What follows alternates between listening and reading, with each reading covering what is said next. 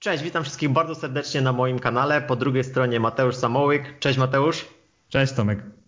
Na początku przedstaw się, kim jesteś, czym się zajmujesz, jaki blog prowadzisz, gdzie można Cię znaleźć w internecie. Tak, to witam też wszystkich tutaj e, widzów. E, prowadzę blog inwestomat.eu dla tych, którzy nie wiedzą. E, jest to dość świeży blog, prowadzę go od niecałego roku, za miesiąc nam stuknie rok. Jeżeli o mnie chodzi, jestem amatorem inwestowania. Co prawda robię to z wielką pasją i bardzo lubię o tym mówić, uczyć innych i tak dalej. Z wykształcenia jestem inżynierem robotyki, natomiast pracuję teraz w Polsce w IT, konkretnie w banku. Niedługo zmieniam pracę, także będę zmieniał po prostu dziedzinę. Natomiast bez, na pewno niezmiennie, że tak powiem, po zajęciach będę zajmował inwestowaniem stale. To jest jeden pewnik, jeżeli o mnie chodzi. Mhm. To, co jest niesamowite, to to, że do tej pory wszyscy goście, którzy byli na tym kanale, inwestują głównie na rynku zagranicznym, raczej to są Stany Zjednoczone. Natomiast ty budujesz swój portfel w warunkach polskich, na naszym polskim GPW, ale także na Kataliście, o tym zaraz porozmawiamy. Także teraz troszkę o twojej budowie portfela. Jak to u ciebie wygląda? Ile procent to są akcje, ile obligacje? Tak w skrócie, jakbyś mógł to zarysować. Tak to jeżeli nie masz nic przeciwko, Tomek, to zacznę od tego, jak było jeszcze dwa lata temu, bo to się Jasne. u mnie bardzo zmieniło i wtedy powiem, jak to ewoluowało i dlaczego. Mhm. E, jeszcze dwa lata temu, jeżeli chodzi o tą moją strukturę portfela, e, to też się wiąże z tym, że miałem o wiele mniej środków niż teraz. E, miałem o wiele więcej środków w akcjach procentowo, czyli mój portfel wyglądał jak takie typowe 70-30 i to były akcje obligacje. To 30 też było wtedy na kataliście, czyli w obligacjach korporacyjnych. I tak jak właśnie piszę na blogu i nagrywam w podcastach, zawsze staram się wybierać wybierać te trochę bardziej bezpieczne, czyli te jednak o trochę niższym e, oprocentowaniu, niższej rentowności. E, jeżeli chodzi o ewolucję mojego portfela, to w, 2000, w 2019 nastąpiła taka e, diametralna zmiana w moim myśleniu, ponieważ zacząłem spodziewać się po prostu czegoś, jakiegoś niebezpieczeństwa. Uzależniłem to głównie od tych wskaźników cenowych, czyli PE, czyli po prostu cena do zysku po polsku i zacząłem trochę uciekać właśnie w stronę bezpieczniejszych obligacji, w stronę kruszców i zrobiłem zrobiłem taki manewr właśnie w listopadzie 2019 roku, że zmieniłem tą proporcję, tak jak Ci mówiłem, 70-30 do takiego bliżej 50 na 50, a z czasem nawet do 40-60. Także przeszedłem w bardzo bezpieczny e, tryb. I też właśnie po raz pierwszy jakby w historii mojego inwestowania wszedłem trochę też e, w obligacje skarbowe rządu Stanów Zjednoczonych, także w dolara. E, miałem o tyle szczęścia, że zrobiłem to jeszcze przed tym covidowym spadkiem, czyli po prostu przez wzrostem wartości tych ETF-ów. Mhm. E, w tej chwili, jeżeli pytasz mnie, jak wygląda mój portfel, mam bardzo mało akcji. Są to akcje dywidendowe, głównie SWIG80. E, to jest 20% mojego portfela.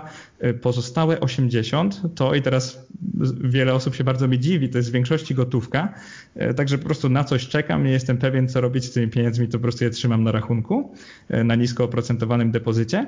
Natomiast duża część tego to właśnie są obligacje i teraz zmieniam ze skarbowych w korporacyjne, e, ponieważ po prostu szukam okazji i też częściowo w portfelu mam złoto i srebro poprzez ETF-y. Także całościowo 20% akcje, 30% obligacje, około 30% gotówka i pozostałe 20% kruszce. Także to jest taki bardzo bezpieczny, bardzo zachowawczy portfel obecnie. Mhm. I do tego, jaki jest Twój cel, do czego dążysz? Bo też ostatnio nagrywałeś podcast a propos wolności finansowej, gdzie, gdzie powiedziałeś naprawdę tonę konkretów. Też odsyłam do tego podcastu, bo można tam się dowiedzieć naprawdę dużo ciekawych rzeczy. Więc może na początku, jak Ty definiujesz wolność finansową i na jakim etapie jesteś?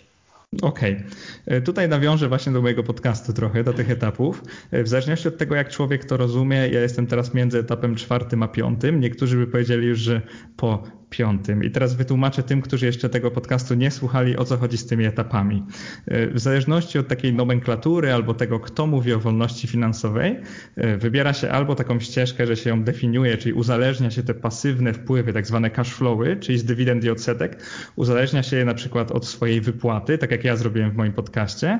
I jeżeli patrzymy w ten sposób, to jestem właśnie gdzieś w fazie między czwartą a piątą, czyli udaje mi się uzyskać z dywidend jakieś 30-35% swojej wypłaty, czyli jeszcze nie tak wiele potencjalnie. Natomiast jeżeli pójdziemy tą drugą szkołą, czyli uzależnimy te wpływy z dywidend, y, od wydatków, czyli po prostu zadamy sobie pytanie, jeżeli przestałbym pracować dzisiaj albo przestałabym pracować, to jakby jak długo przeżyję po prostu, albo czy mogę już żyć z samych dywidend i odsetek. No to jeżeli o to chodzi, to u mnie jest dużo bardziej optymistycznie.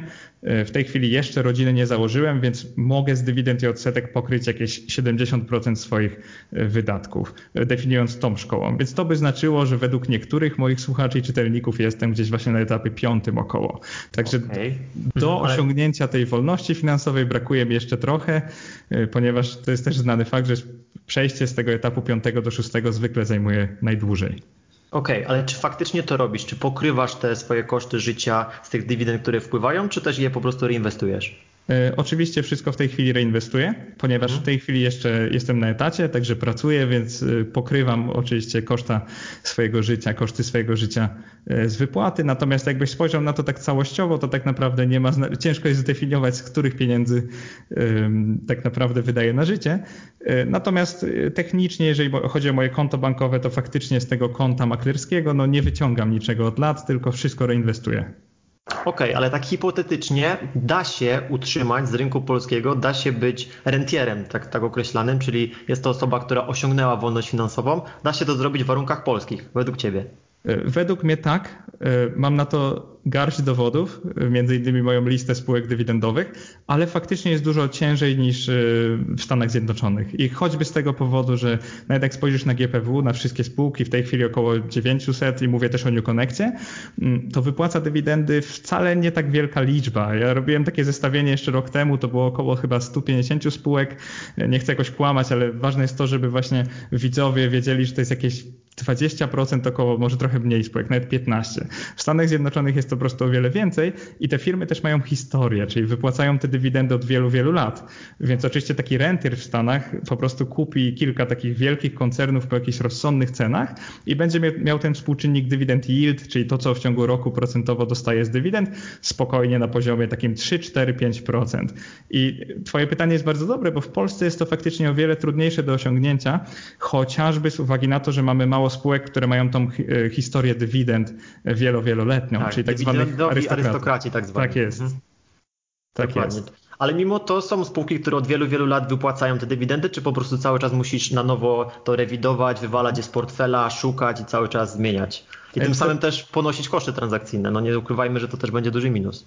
Tak, dobrze, że poruszyłeś temat kosztów transakcyjnych. Ci, którzy mnie znają, wiedzą, że jestem bardzo wyczulony na ich punkcie. Mhm. E, to jest coś między pierwszym a drugim. Mam kilka spółek, które trzymam od praktycznie samego początku mojego inwestowania, czyli roku 2011. Y, mam kilka spółek, które tak jestem przygotowany na ich podmiankę w razie czego, na przykład gdyby zarząd zdecydował się zmienić politykę dywidendową. Mhm. Więc to jest coś pomiędzy jednym a drugim, ale unikam tego skakania właśnie takiego z kwiatka na kwiatek. Także unikam częstych zmian. Dobrze. To w takim razie procentowo, ile, ile takiej dywidendy można otrzymać? Mhm. No to już ci mówię, co mi się właśnie udaje. I teraz chcesz tylko dywidendy, czy też odsetki z obligacji korporacyjnych? Tak całościowo na portfelu, czy interesują cię tylko dywidendy ze spółek z GPW? Mm, na początku zajmijmy się dywidendami po prostu, mhm. jako pierwsze. Dobrze, powiem w ten sposób. Mam kilka spółek, które już rok rocznie, co roku płacą około 8% brutto, także to jest niesamowicie dobry wynik, jak spojrzysz sobie na przykład na ETF-y zagraniczne, ile one płacą mhm. procentowo. Większość polskich spółek wypłaca jednak coś bliżej 3-4% brutto. Czyli teraz minus podatek belki mamy, mamy po prostu coś podobnego obecnie do obligacji antyinflacyjnych. Natomiast długoterminowo moim celem dywidendowym jest takie 5% rocznie brutto. I teraz niezależnie od kraju, w którym będę inwestował. Mhm. Czy na swoim blogu podajesz transparentnie, jakie to są spółki, które wypłacają właśnie te załóżmy 8%, 5%? Czy, mhm. czy widz, który wchodzi na Twój blog, może zobaczyć, o, tą spółkę kupię, ona mi wypłaci 8%? Tak, e, na moim blogu mam taki link do listy spółek dywidendowych, w której po prostu transparentnie policzyłem i zestawiłem to, które spółki z GPW i z New Connecta ile dywidendy wypłacały historycznie. Oczywiście tutaj zastrzegam, że to w ogóle nie znaczy, że one będą dalej wypłacały e, tak po prostu wysokie lub niskie liczby, bo to się oczywiście dynamicznie zmienia. Natomiast widz może zobaczyć bardzo, w taki bardzo prosty sposób, które według mnie są najlepsze, bo poszeregowałem i one są posortowane e, właśnie po tym współczynniku wypłaty dywidend. Jeżeli chodzi o moje jakieś takie zalecenia, polecenia czy rekomendacje, oczywiście nie mogę ich dawać, bo, e, bo nie jestem profesjonalistą w dziedzinie, natomiast e, już napisałem kilka wpisów właśnie, gdzie oceniałem spółki dywidendowe, tylko że miałem podejście raczej takie po prostu jak stabilne są te wypłaty dywidend, jak wiarygodny jest zarząd, no i oczywiście kwotowo, ile taki inwestor by zarobił, jakby na przykład 5 lat temu zainwestował w taką spółkę. Więc nie mówiłem transparentnie niczego w stylu ja posiadam papiery tej spółki, natomiast po moich ocenach na pewno y, bystry czytelnik czy bystry słuchacz może y, po prostu domyślić się, y, które spółki bym jakby polecał, czy polecałem wtedy. No właśnie, na pewno masz jakieś takie swoje złote zasady, zbiór pewnych reguł, których się trzymasz przy doborze takiej spółki do portfela. Jakbyś mógł się podzielić takimi zasadami. Co trzeba zrobić, żeby dobrze określić, czy ta spółka się nadaje do naszego portfela?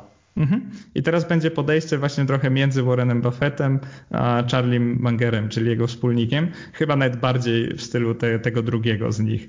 E, nie wiem, jak dużo wiesz o Charlie. Ostatnio przeczytałem o nim książkę, swoją drogą bardzo dobrą. Nazywa się Poor Charlie's Almanac. Bardzo polecam wszystkim. E, chyba jedna z moich ulubionych inwestycyjnych. E, I właśnie moje podejście jest chyba bardziej takie jak Charliego, czyli bardziej niż na samą wycenę spółki, czyli cenę do zysku, albo właściwie CAPE, czyli CAPE, ten taki Schiller PE, czyli 10-letni wskaźnik ceny do zysku.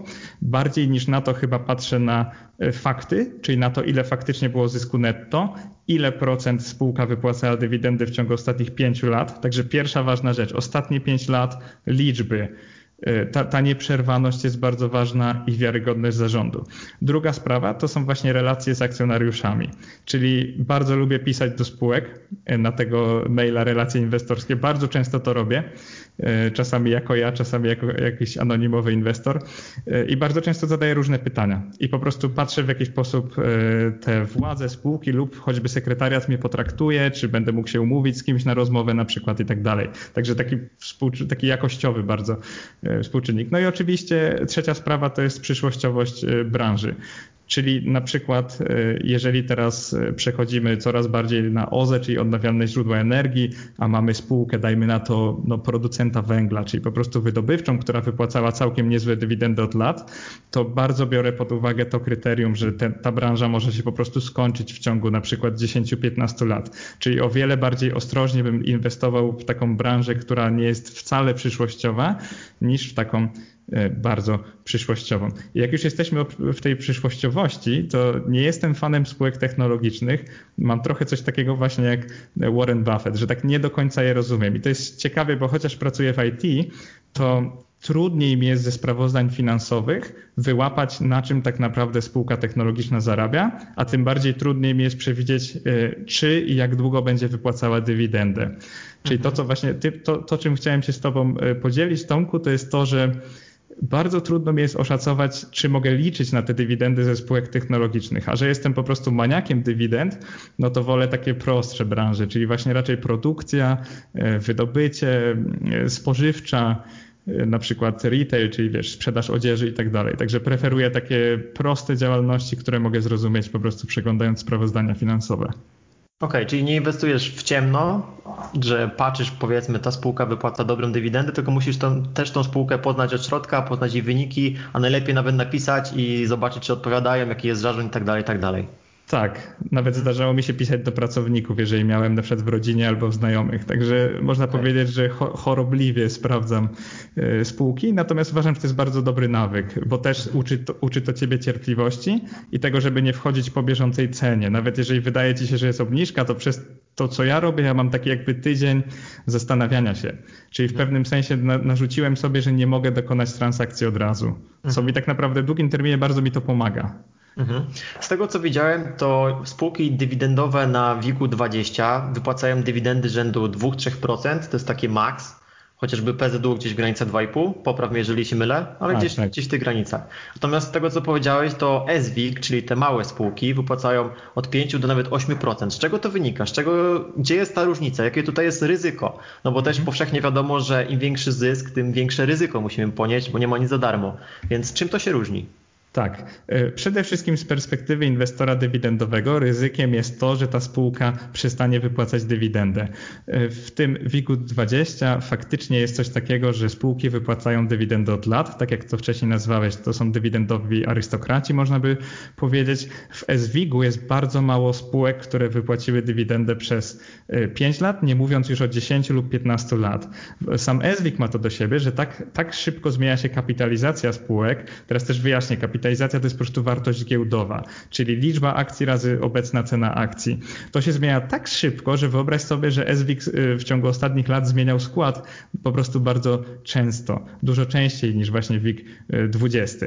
Więc głównym ryzykiem jest to, że firma po prostu przerwie wypłacanie dywidend, lub zmieni politykę. Na przykład wyobraź sobie, że e, dostałeś w danym roku nawet 10% dywidendy brutto, co jest po prostu fenomenalnym wynikiem i nagle dowiadujesz się po kilku miesiącach, że zmienia się polityka firmy i od tego momentu będzie wypłacać na przykład zamiast 50% zysku tylko 10%. I nagle dostajesz taką wiadomość, że w przyszłym roku jak dobrze pójdzie dostaniesz tyle 2% na przykład, czyli tyle co byś dostał z WIG-u 20. No to to jest pierwsza sprawa. To jest pierwszy problem, natomiast to jest perspektywa perspektywa tylko inwestora dywidendowego, czyli w tym przypadku mnie lub pewnie większości moich czytelników. Jeżeli chodzi o taką perspektywę już szerszą, czyli dla każdego inwestora, to głównym ryzykiem jest wtedy fluktuacja cen, czyli tak zwana zmienność, volatility. Problemem jest to, że jakbyśmy ocenili zmienność y, właśnie SWIG-u 80, czyli SWIG 80, w ciągu ostatnich 10 lat ona była znacznie większa niż na przykład WIG-u 20. Można to właśnie wytłumaczyć dwiema rzeczami. Po pierwsze dużo mniejsze spółki, dużo mniej pewne spółki, niestabilne zyski, y, więc fluktuacje po prostu wynikają z braku stabilności, więc to jest pierwszy powód. Drugi powód jest taki, tak jak Ci wcześniej powiedziałem, że bardzo często ten indeks spółki, do, do tego indeksu spółki dołączają albo go opuszczają. I to sprawia też, że po prostu e, notowania tego indeksu się zmieniają bardzo dynamicznie, nie mówiąc już o stopie wypłaty dywidend tego indeksu, która naprawdę w jednym roku może ci wyjść średnio, dajmy na to 3%, a w innym 5%. I jakby bardzo ciężko jest to przewidzieć. Mhm. Mm, więc tak, żeby odpowiedzieć na Twoje pytanie. Y, to, czym ja się kieruję, jest oczywiście słabość lokalna danej spółki, czyli zawsze staram się z tego SWIG 80 wyłowić taką spółkę, która ma chwilowe problemy, natomiast jestem pewien jej w dłuższym okresie, czyli po prostu wiem, że zarząd wie, co robi, prowadzi dobrze spółkę i mają stabilną politykę dywidendową. Mhm. Czyli to trochę brzmi, że trzeba wykonać dużo więcej pracy, bo to się dużo bardziej dynamicznie zmienia. Czyli powiedzmy inwestor, który chce wejść sobie na portfel dwa razy do roku, to raczej na SWIG-u 80 no nie znajdzie tego typu spółek, które by spełniały te kryteria, żeby po prostu były spokojne, stabilne, wypłacały mi określoną kwotę i tyle. Tutaj musisz cały czas to kontrolować. Masz całkowitą rację. Ja mam takie podejście, że co kwartał właśnie kontroluję to. Mam takie narzędzie w Excelu własne samemu zrobiłem, które po prostu zaciąga dane finansowe o wszystkich spółkach z GPW i sobie po prostu taki półautomat robię właśnie ocenę wskaźników finansowych. I tak jak bardzo dobrze powiedziałeś, i to jest coś, co promuję na blogu, dlatego tyle piszę o ETF-ach i też nagrywam, ponieważ jak tylko z kimś rozmawiam, na przykład z, z przyjaciółmi, z rodziną, to takie rzeczy, które właśnie bym sugerował inwestorom, którzy zaczynają, e, to są oczywiście ETF-y. Zwłaszcza, że jeżeli człowiek wykona chociaż troszkę pracy, naprawdę mało, mam na myśli kilka godzin, to spokojnie znajdzie takie ETF-y, które wypłacają dywidendy właśnie rzędu 3-4%. I swoją drogą właśnie teraz piszę o tym e, wpis na blogu. Zrobię taki mały spoilerek, także za, za kilka no, tygodni wyjdzie. No tak, ale na rynku polskim na GPW mamy dostępne 4-5 ETF-ów, tak de facto, więc o e, jaki ETF-a mówisz? E, tak, na rynku polskim mamy dostępne 7 w tej chwili, mhm. 4 od Bety i 3 od Lixora. E, z tych 7 tylko jeden wypłaca dywidendę i co ciekawe to jest ETF Lixora, który inwestuje w Stanach Zjednoczonych w indeks S&P 500. Mhm. Taka ciekawostka. Jakbyś kupił go po dzisiejszej, dzisiejszej cenie albo tej gdzieś tam sprzed roku, to możesz liczyć na dywidendę roczną gdzieś w rejonie 2% brutto, czyli naprawdę bardzo, bardzo niskiej. Y, więc mówię teraz o zagranicznych ETF-ach. Y, zagraniczne ETF-y to jest też coś, co bardzo polecam na, na swoim blogu. Mam też taką listę zagranicznych ETF-ów. Y, całe szczęście dla nas w tej chwili do kupienia przez polskie konta maklerskie już jest około 600 takich ETF-ów e, i fajne jest to, że domy maklerskie ciągle zwiększają swoją ofertę. Więc żeby być precyzyjnym, mówię o ETF-ach zagranicznych, europejskich, bo te ze Stanów Zjednoczonych są ciężkie do zakupu. Do tego musiałbyś mieć zagraniczne konto brokerskie. E, I mówię o głównie tak zwanych e, fallen angels na przykład. To są, to są tak zwane obligacje, to są fundusze obligacji korporacyjnych firm, które trochę straciły ostatnio na swojej renomie, natomiast mhm. dalej wypłacają odsetki setki e, oraz to są emerging markets wszelkiego rodzaju, czyli rynki wschodzące i tutaj mówię o akcjach oraz o obligacjach właśnie na rynkach wschodzących. Zrobiłem ostatnio takie zestawienie, z którego jasno wynika, że inwestor wcale nie musi się jakoś bardzo główkować ani martwić o swoje pieniądze, po prostu kupić takie coś prawie że w ciemno i mieć to stabilne 3-4% wypłaty dywidendy w każdym roku. Mówię oczywiście o kwocie brutto. Mhm. To aż korci mnie, żeby zapytać, bo polecany ETF przez tradera właśnie wypłacający około 7-8% dywidendy, nie wiem czy kojarzysz SDM? Tak, jest... tak. Tak, to, to co o nim sądzisz? Masz go w portfelu? Y, przede wszystkim nie mogę go mieć w portfelu, bo z tego co kojarzę to jest amerykański ETF, czyli jak ja posiadam polskie konto maklerskie, to po prostu nie mogę w niego zainwestować. Y, to nie wiem, czy dobrze kojarzę, czy to jest RATE, czyli ten ETF na nieruchomości? Y, nie, to, to jest ETF, który zrzesza najtańsze spółki, które wypłacają najwyższe dywidendy. Okej, okay. to powiem w ten sposób. Jeżeli chodzi o europejskie ETF-y, to jest coś podobnego. E, nie pamiętam dokładnie skrótu, to jest chyba IEDY, ale jeszcze to sprawdzę później, żeby tutaj na nagraniu nie ściemniać, najwyżej w komentarzu umieszczę później. Mhm. E, to jest coś podobnego, natomiast ze względu na te swoje koszta europejskiej budowy, on wypłaca bliżej 5% brutto, więc wydaje mi się, że to jest coś podobnego. Czyli on mhm. właśnie szuka dość aktywnie najtańszych spółek dywidendowych i w nie inwestuje. E, mhm. Nie mam w tej chwili w portfelu takiego ETF-a, natomiast ten jego odpowiednik, o którym powiedziałem, to jak najbardziej właśnie to jest taką rzecz, taka rzecz, o której często często piszę e, na blogu i co ciekawe, bardzo często czytelnicy mnie pytają o ten ETF. Także zauważyłem, że jest bardzo popularny e, wśród, tak. mhm. Wśród e, polskich inwestorów. No właśnie i to brzmi aż zbyt pięknie, no bo obecnie na, na rynku nieruchomości dobra stopa zwrotu to jest 5-6%, gdzie musimy wyłożyć e, naprawdę spory kapitał, żeby takie mieszkanie pod wynajem kupić, znaleźć najemców i tak dalej. No a tutaj z tego nagrania można usłyszeć, że inwestujemy w prosty ETF, który wypłaca nam 5, 7, 8% dywidendy. Gdzie tkwi haczyk? Ktoś może obserwować i powiedzieć, no jak, to jest zbyt piękne, żeby było prawdziwe. To powiem w ten sposób. Jako, że nie jestem ekspertem od tego ETF-a, powiem, bym, e, powiem tobie, co bym zrobił. Jakbyśmy teraz przerwali tę rozmowę, albo jak teraz widz ogląda, to powiem, co bym zrobił. Wyszukałbym ten ETF i sprawdził właśnie fluktuację cen, ponieważ bardzo mnie ciekawi, jak zachowywały się ceny tego ETF-a, na przykład e, w lutym, późny luty i marzec tego roku. Mhm. E, odpowiedź na twoje pytanie może brzmieć, że ceny tego ETF-a mogą fluktuować naprawdę znacząco. Czyli, że mimo tego, że ten ETF wypłaca sobie stabilnie stabilne 7-8% brutto co roku. E, tak jak powiedziałeś, trader może mieć tutaj rację, prawdopodobnie ma, więc jakby nie chcę tego komentować. Natomiast może być tak, że ceny tego ETF-a bardzo fluktuują. I teraz wyobraź sobie, że jesteś początkującym inwestorem, wchodzisz na rynek na przykład w lutym tego roku i pierwsze co się dzieje, to cena twojej jednostki ETF-a, który kupiłeś, spada na przykład o 30%. I teraz problem jest taki, że o ile ludzie doświadczeni, którzy wiedzą, co robią, najczęściej to przeczekają, a może nawet dokupią takie jednostki, to wyobraź sobie, co robi osoba początkująca. Więc powiedziałbym, że haczyk może tkwić właśnie we fluktuacjach cen takiego ETF-a. To jest jeden z moich pomysłów. Drugi z moich pomysłów może być taki, że haczyk może tkwić w niestabilności dywidend. Jeżeli to są spółki, które wypłacają dywidendy najwyższe, y, zauważ, że wcześniej powiedziałem Ci o takiej spółce z GPW, która wypłaca właśnie około 8-9% co roku, konkretnie z New, z New Connecta. Y, tak naprawdę bardzo łatwo ją znaleźć na mojej liście, więc nawet nie będę tutaj spoilerował. Mhm. Y, to, co chcę Ci powiedzieć, to to, że ta spółka w każdej chwili może znacznie zaniżyć tą dywidendę albo przestać ją wypłacać. Więc haczyk może tkwić w tym, że ten ETF może być dość drogi, jeżeli chodzi o te opłaty, roczne, czyli przez to może w długim terminie tracić wręcz na, na wartości, a nie, a nie zyskiwać. E, więc to jest jakby jeden haczyk. E, a, a drugi no taki... tak, ale tutaj można powiedzieć, że dopóki tego ETF-a nie sprzedajemy, a wypłaca nam dywidendę, to tak czy siak no, nas to nie interesuje ten spadek wartości. Oczywiście. Jeżeli podchodzimy do tego, że kupujemy i trzymamy do końca, to tylko powiem to, co wcześniej powiedziałem. Jeżeli z 8% brutto nagle zrobi się 4, to możemy być trochę zawiedzeni. Mhm, Okej, okay. a dodatkowo jeżeli cena spadła i musimy się pozbyć tego ETF-a, bo z jakiegoś powodu, y, albo spółki załóżmy, z mhm. jakiegoś powodu przestał wypłacać nam dywidendę, no to wtedy jesteśmy stratni i to jest to ryzyko. Tak, dokładnie tak. Aha, okej, okay, dobra. E, wracając do, do tego tematu wolności finansowej, bo też miał być to temat przewodni naszego mhm. dzisiejszego odcinka, tak kwotowo w takim razie, tak konkretnie, kawa na ława, ławę, ile trzeba mieć odłożone, ile trzeba mieć zainwestowane na rynku, żeby faktycznie czerpać z tego przychód rzędu 3-4 tysięcy, na tyle, żeby się utrzymać, żeby mieć średnią pensję i nazwać się właśnie osobą, która jest pośrednio wolna finansowo, bo ma powiedzmy na to opłaty.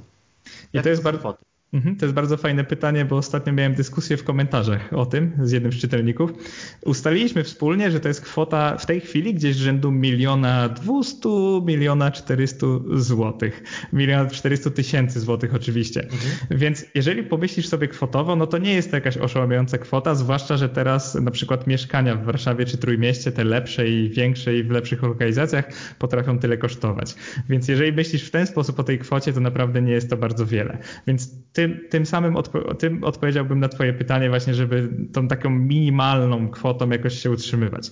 Jeżeli chodzi o komfortowe przejście na taką, wiesz, finansową, zasłużoną emeryturę, y, w mojej głowie w tej chwili jest to między 4 a 5 milionów złotych. To jest też coś, co piszę na blogu. To jest taki mój y, cel, który chciałbym swoją drogą osiągnąć do 40, czyli mam jeszcze prawie 10 lat w tej chwili.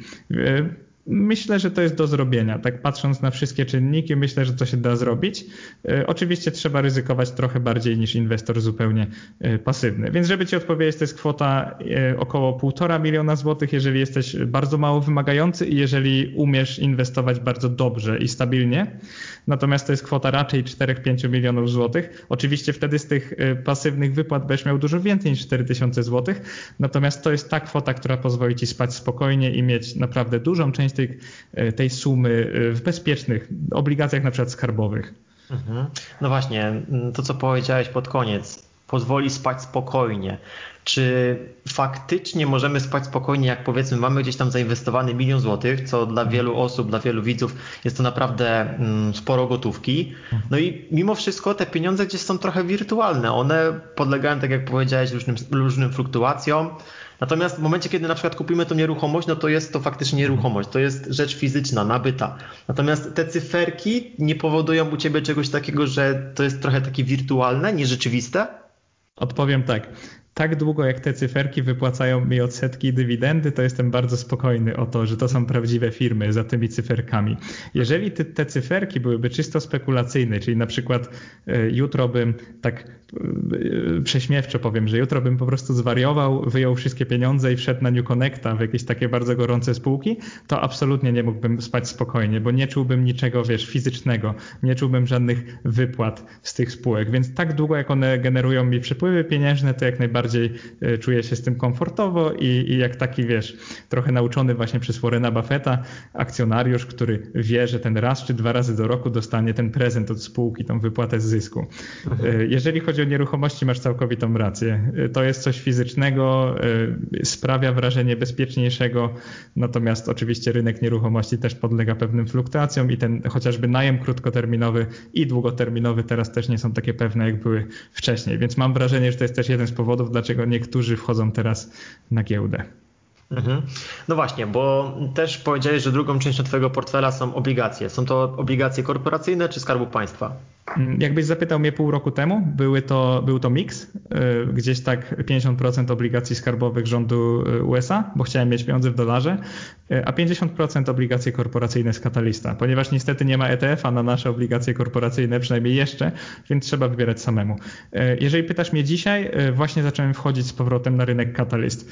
Niektórzy mogą się zdziwić, bo wydaje mi się, że robię coś odwrotnego do większości inwestorów i niektórzy mogą nawet trochę skrytykować krytykować na zasadzie, dlaczego kupujesz teraz obligacje korporacyjne z Katalista, jeżeli na przykład na antyinflacyjnych polskich 10 i 4 latkach można spokojnie mieć y, od tego drugiego roku wzwyż, można spokojnie mieć y, oprocentowane, oprocentowanie bardzo podobne do tych obligacji korporacyjnych. Ja się z wami zgodzę, natomiast żeby siebie trochę wytłumaczyć, kupuję te obligacje korporacyjne typowo pod to, żeby moje pieniądze w ciągu roku coś robiły.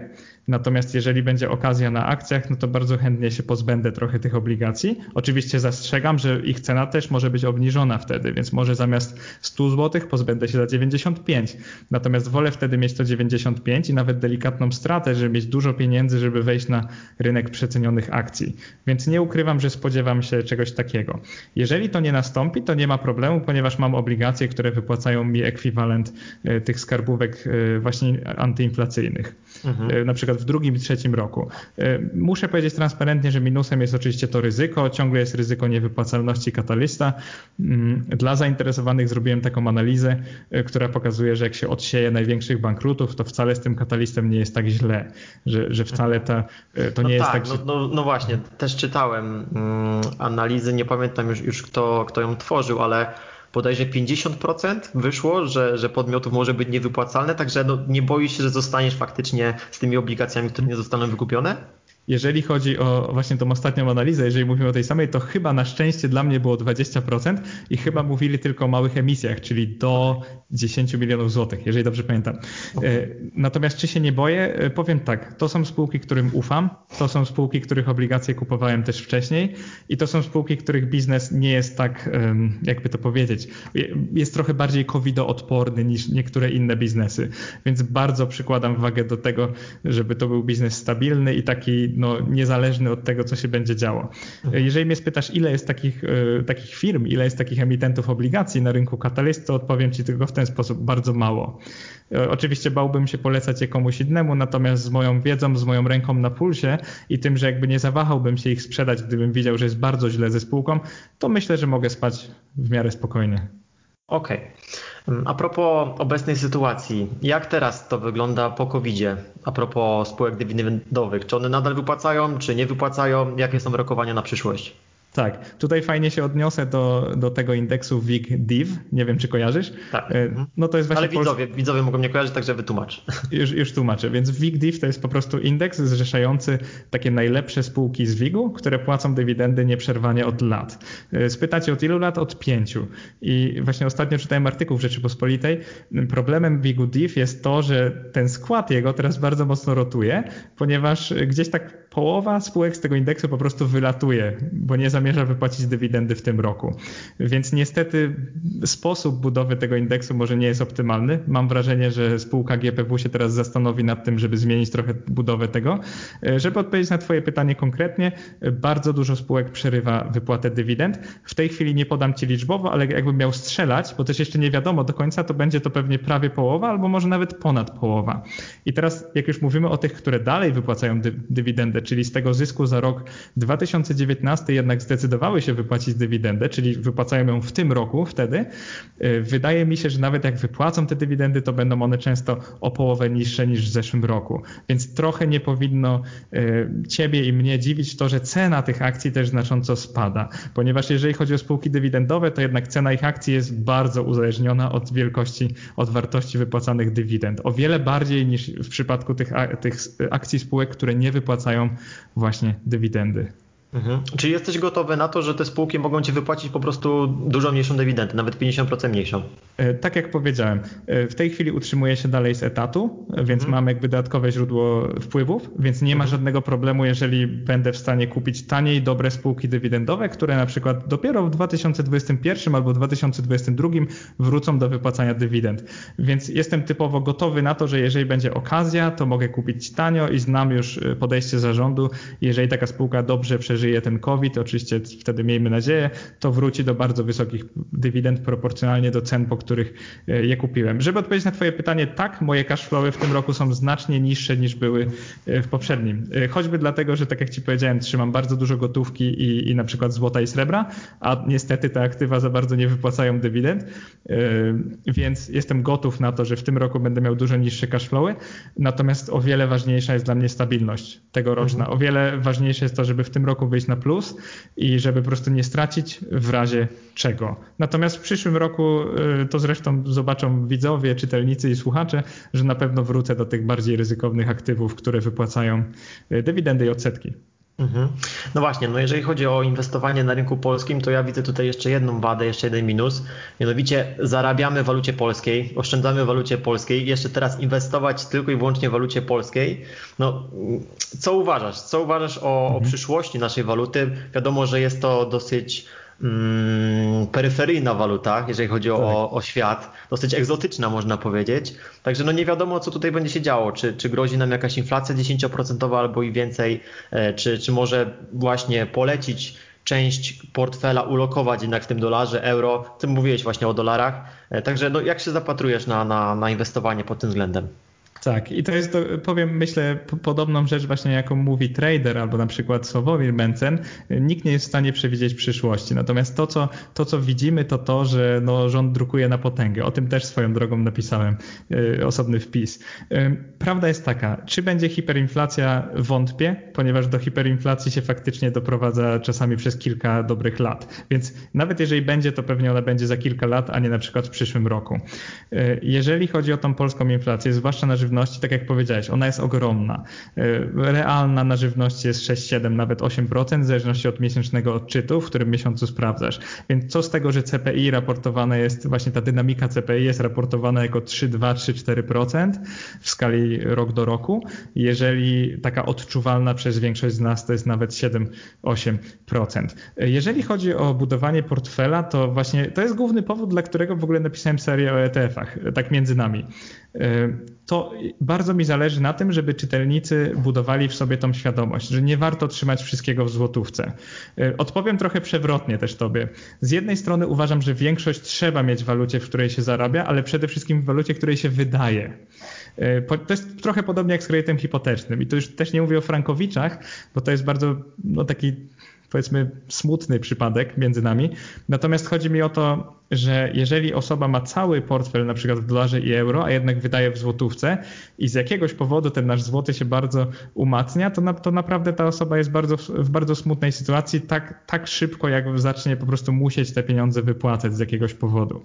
Więc dlatego nie radziłbym nigdy nikomu trzymać więcej niż no tak ekstremalnie połowę portfela w walucie obcej, a tak defensywnie trzymałbym 70% w złotówce, a 30% w różnych walutach. I tego, co jeszcze tobie nie powiedziałem, to jest to, że zauważ, że jeżeli trzymasz pieniądze właśnie w złocie lub srebrze, to też w pewnym sensie trzymasz je w innej walucie, bo można tak powiedzieć, że one są notowane wobec, wobec złotego. Więc nawet jeżeli ktoś nie chce wybierać dolara czy euro, to spokojnie może wybrać właśnie jakieś e, kruszce. A oczywiście naj, najzdrowiej jest mieć i to, i to, i to. Po prostu bym uważał na proporcje. Więc nigdy nikomu nie polecam, żeby trzymać wszystkiego e, w walucie obcej.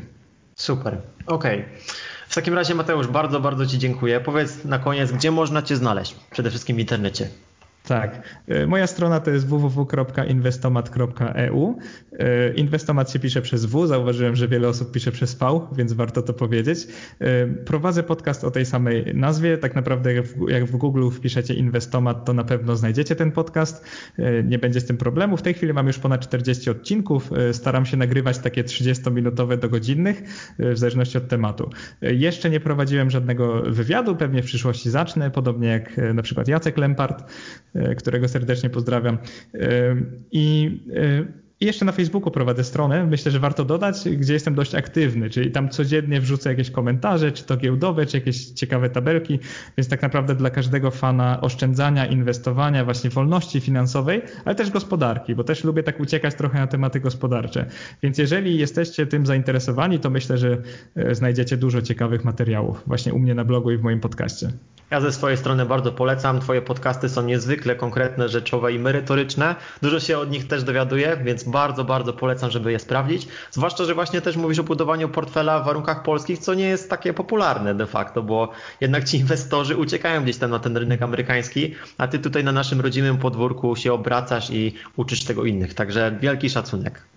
Bardzo Ci dziękuję, Tomku, za wszystko. Za tą pochlebną opinię i właśnie za to, że zauważyłeś, że robię to trochę inaczej od, od reszty.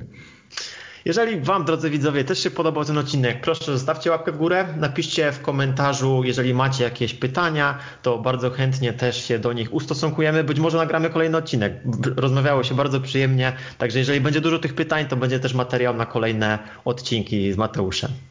Bardzo chętnie, jakby co, Tomku. Jestem na to gotowy i otwarty. Okej, okay. dobra, to dziękuję bardzo, pozdrawiam, do usłyszenia. Dzięki wielkie, cześć.